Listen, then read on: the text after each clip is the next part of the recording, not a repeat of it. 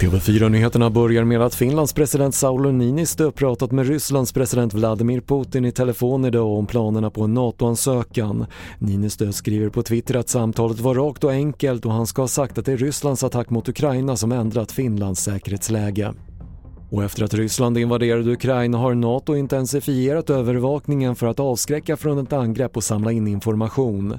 TV4-nyheten har exklusivt följt med på ett NATO-uppdrag över Östeuropa och så här säger en av signalspanarna. Now we want to make sure that we are defending NATO's borders. Um, and so we make sure that um, Russia's um, attacks on Ukraine um, stay there. That there's no danger of the conflict spilling over into NATO territory. Vi avslutar med ishockey-VM där Tre Kronor klev in i turneringen idag och vann premiärmatchen över Österrike med 3-1. Sverige spelar nästa match redan imorgon kväll och då står Tjeckien för motståndet. Fler nyheter hittar du på TV4.se. Jag heter Patrik Lindström.